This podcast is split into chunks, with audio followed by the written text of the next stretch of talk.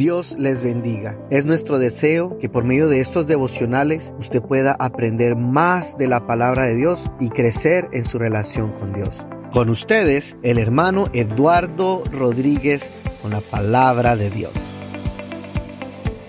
En esta tercera parte de nuestra serie Fe y Milagros vamos a continuar aprendiendo más sobre la diferencia o la importancia.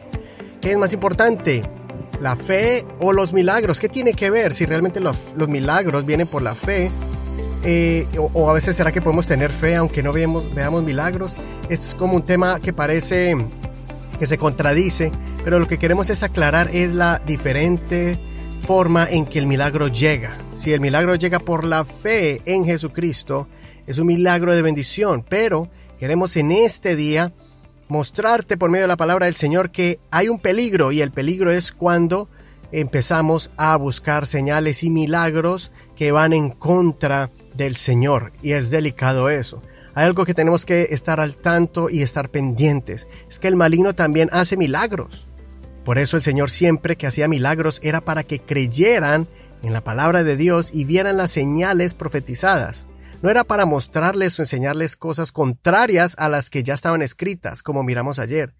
Él quería que vieran las señales y creyeran al mensaje de salvación. Ese era el propósito de las señales y milagros. No solamente que lo siguieran por un favor, por recibir pan o peces o alimentación o bebida, o simplemente un beneficio propio, sino para que ellos conocieran el camino a la vida eterna. Por eso el Señor dijo, el que cree en mí, aunque esté muerto, vivirá. Y eso es lo que Él quería ellos tuvieran esa vida eterna. Por eso cuando él sanaba o perdonaba pecados, siempre decía que no volvieran a pecar, pero siempre les decía que ellos ya eran limpios de sus pecados, que ellos ya eran sanos y que siguieran su palabra. Ese era todo el propósito. Por eso el Señor siempre se escondía cuando la gente llegaba y lo querían hacer rey y querían hacerlo muy famoso. A veces el Señor muchas veces le dijo a personas eh, que no le dijeran a nadie el milagro que habían hecho, aunque ellos iban y proclamaban, porque el Señor no quería que ellos se enfocaran solamente como Él era un sanador, sino el Salvador. Ese era todo el propósito de las señales y milagros que el Señor hacía. Por ejemplo, vamos a mirar a, o recordar, ¿se acuerda cuando Moisés fue a Egipto? Dios le dio una señal. Es impresionante ver cómo el Señor le dio, le aumentó la fe a Moisés, le dio autoridad diciendo, mire, con esta vara vas a hacer milagros y prodigios. Y cuando él estuvo al frente de Faraón, mm, me imagino la sorpresa que se echó Moisés cuando los magos de Egipto al lado que estaban sirviendo a Faraón eh, hicieron el mismo milagro. Por ejemplo, convirtieron la, el, otro bastón en serpiente como Moisés lo hizo. Así de poderoso era la magia y el demonio eh, en, que poseía el reino de, Egipto. Eh, pero, ¿qué pasó?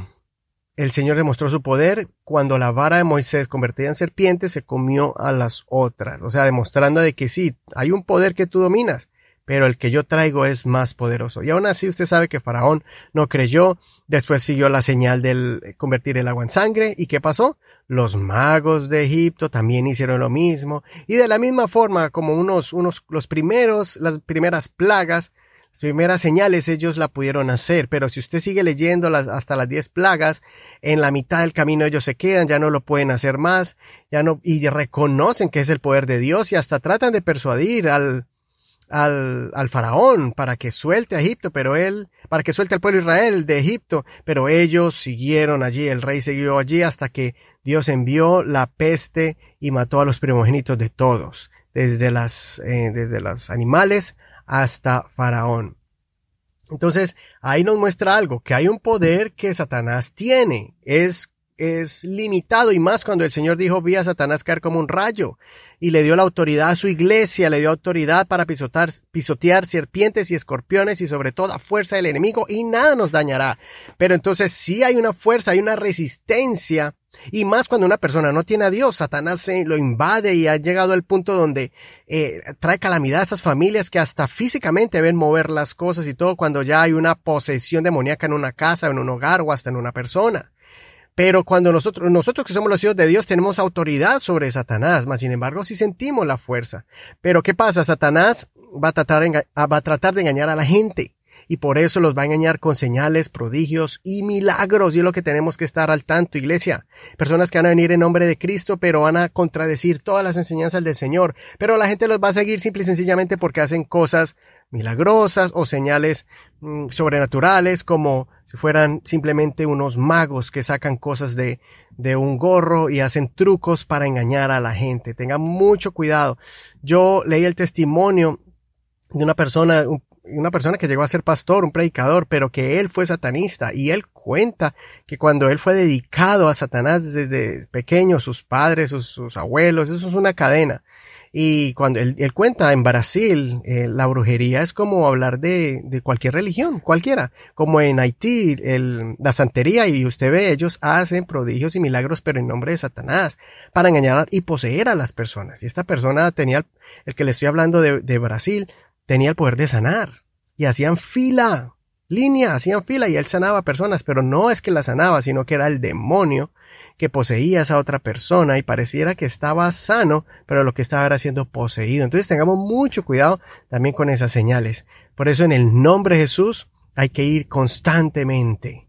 En el nombre de Jesús. Por eso cuidémonos de medir el poder de Dios solamente con señales milagrosas, sobrenaturales o raras. Eso es lo que va a hacer el enemigo en los últimos tiempos. En Apocalipsis capítulo 13 dice, que él también hará grandes señales y engañará a los moradores de la tierra en el verso 14, con las señales que se le ha permitido hacer en presencia de la bestia, mandando a los moradores de la tierra que le hagan imagen a la bestia que tiene herida de espada y vivió. Entonces va a haber grandes señales de, de resurrecciones, de sanidades, de, de poder, de prosperidad. Entonces tengamos mucho cuidado con esas clases de, de señales. Por ejemplo, hemos visto que a veces en las noticias, más que todo en nuestros países se ve mucho eso, que hay una mancha en la pared y ahí se ve la imagen de un santo o una santa o una persona que ellos asumen que es Jesús, que es María, que o uno de los santos. Y entonces dicen, no, esa es una imagen divina.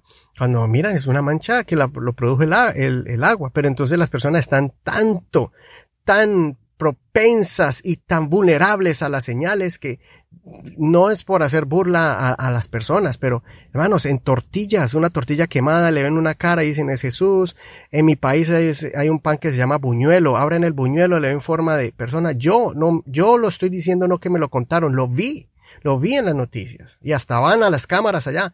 Y el que más me impresionó a mí fue cuando allá en, yo vivía en Cali, pero en una, en una ciudad o en un pueblo cerca de Cali, eh, vi en las noticias regionales cuando vi el video que había una, una roca, una piedra del tamaño de un carro, más o menos, así, como una cama, que estaba flotando en el río y la gente dijeron, no, esto es de Dios, esto es señal de Dios, esto es una piedra milagrosa. Entonces la llevaron a una casa y empezaron a cobrar la entrada para que la gente tocara la piedra y pidiera un milagro y otros enfermos llegaban y cortaban la piedra, la piedra, molían un pedacito de la piedra, porque era una piedra como suave, y le daban de tomar a las personas porque pensaban que era una obra milagrosa. Pero ¿qué pasó? Al final llegaron unos científicos y dijeron que esa piedra era nada más y nada menos que la acumulación de basura en el río, que por muchos días y meses y años empezó a compactarse y ellos dijeron estos son residuos plásticos, que el que se tome esto, esto es tóxico. Entonces, para mí eso fue señal de que es fácil engañar a las personas. Por eso en Marcos 16, 16 dice, el que creyere y fuera bautizado será salvo, mas el que no creyere será condenado. Y en el verso 17 dice, y estas señales seguirán a los que creen. Estas señales seguirán. No dice que los que creen seguirán a las señales, sino que las señales seguirán a los que creen. En mi nombre echarán fuera demonios. En el nombre de Jesús hablarán nuevas lenguas Tomarán en las manos serpientes y bebieren cosa mortífera. Si bebieren cosa mortífera no les hará daño. Sobre los enfermos pondrán sus manos y sanarán. Así que con esta enseñanza esperamos que podamos cuidar nuestra mente y nuestro corazón de cualquier cosa que quiera engañarnos siempre y cuando nosotros invoquemos el nombre de Jesús, el Señor va a empezar a hacer milagros y prodigios para que la gente crea en Él y no en un ser humano o en un predicador. Que el Señor me le bendiga en este hermoso día y mañana continuamos con esta enseñanza. Compártala con alguien y con un hermano de la congregación que no haya escuchado todavía estos devocionales.